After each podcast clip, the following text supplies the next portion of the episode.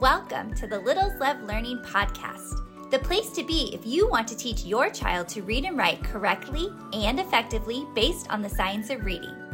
My name's Erin, and I'm a former classroom teacher with my master's degree in early childhood education and over 15 years' experience. And although I'm no longer in the classroom full time, I spend my days subbing, tutoring, volunteering, and working with students on their literacy skills. I am passionate about helping parents like you understand how kids learn to read and write in the right way. Because, yes, there is a right way.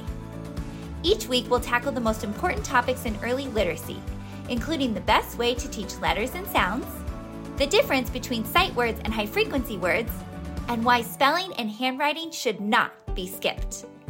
Are you ready to help your child become a strong reader?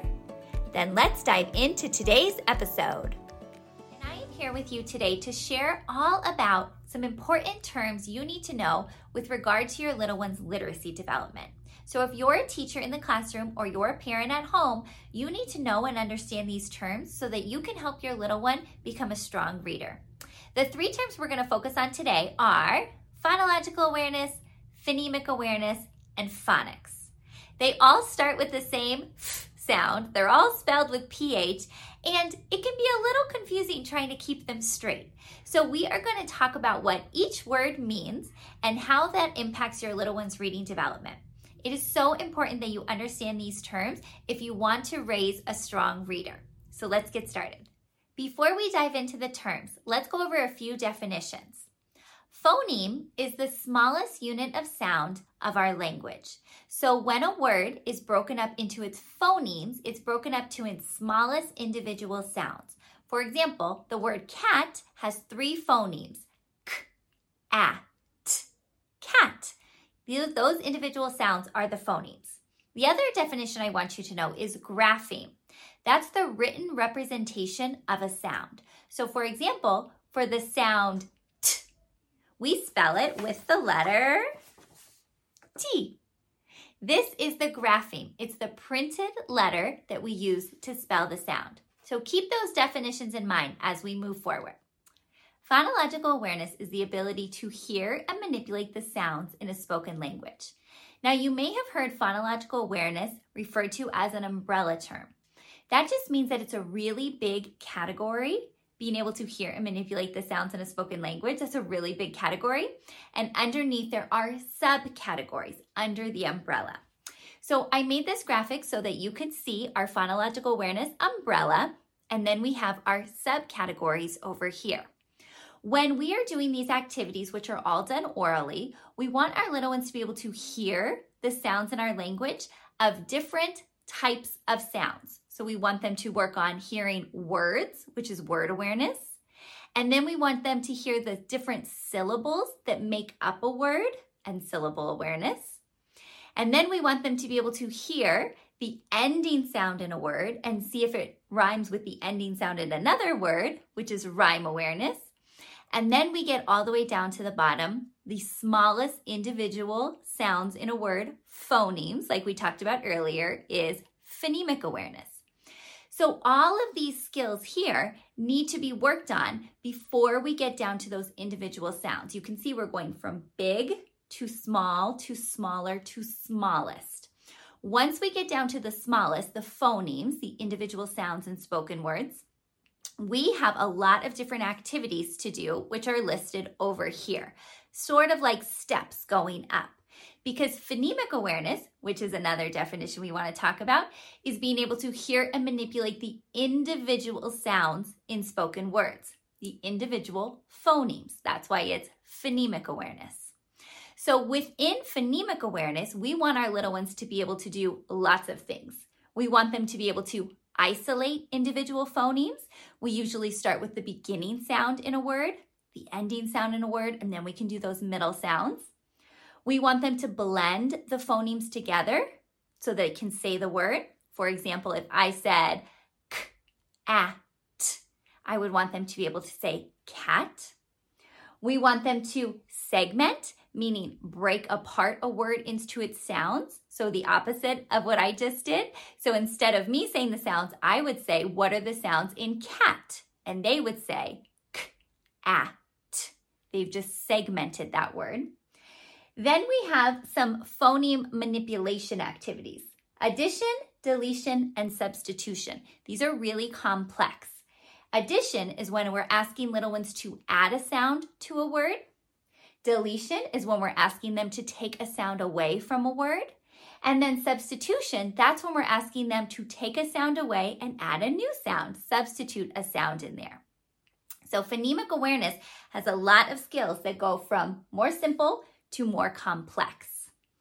All of this, all of this right here is working on hearing and manipulating the sounds in spoken language, but it's just done at different levels. You start with words, go to syllables, rhymes, and then down to the individual phonemes, phonemic awareness.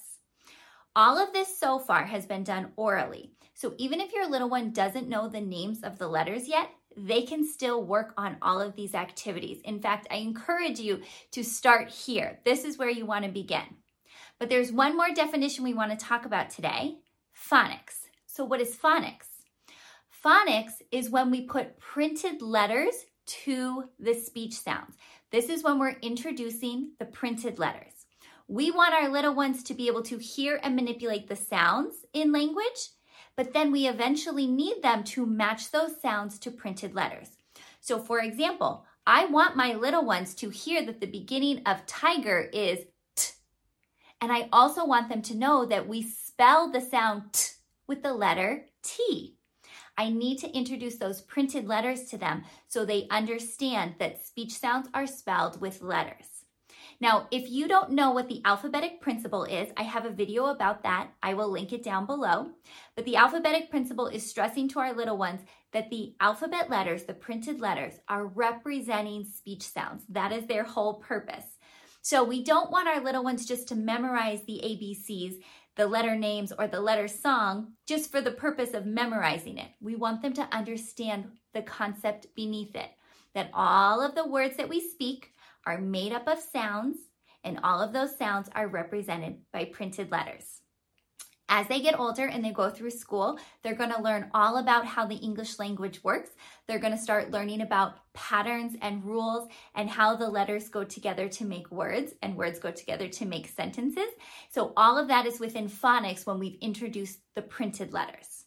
So, that is how phonological awareness, phonemic awareness, and phonics all go together. So I hope that overview was helpful. I know it was quick, but I just wanted you to get comfortable with the terms phonological awareness, phonemic awareness, and phonics and see how they're all related to each other. I do have videos about each individual section of our phonological awareness umbrella. So I have a word awareness video, syllable awareness video, rhyme awareness video, and then of course a phonemic awareness video.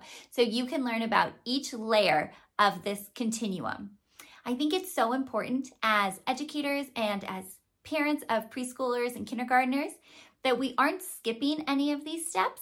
It can be really tempting to rush right into letter names, letter sounds, and work on these individual phonemes.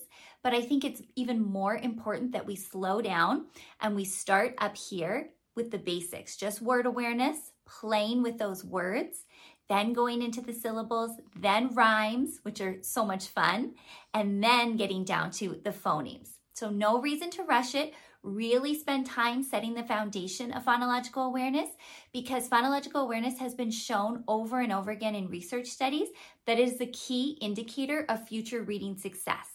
So, when our little ones leave pre K and head to kindergarten and they have a strong foundation in phonological and phonemic awareness, they are so much more likely to be strong readers later on, to pick it up more quickly, to have a more solid understanding of it. So, all of that goes together in these younger grades, and then they're going to be able to see that success later on with reading that we all want for them. Thank you so much for joining me in today's episode. For more information on helping your child learn to read, head over to my website, littleslovelearning.com. While you're there, don't forget to join my email list so you stay up to date with all things early literacy. You can also find me over on Instagram at Littles Love Learning Blog. Happy learning!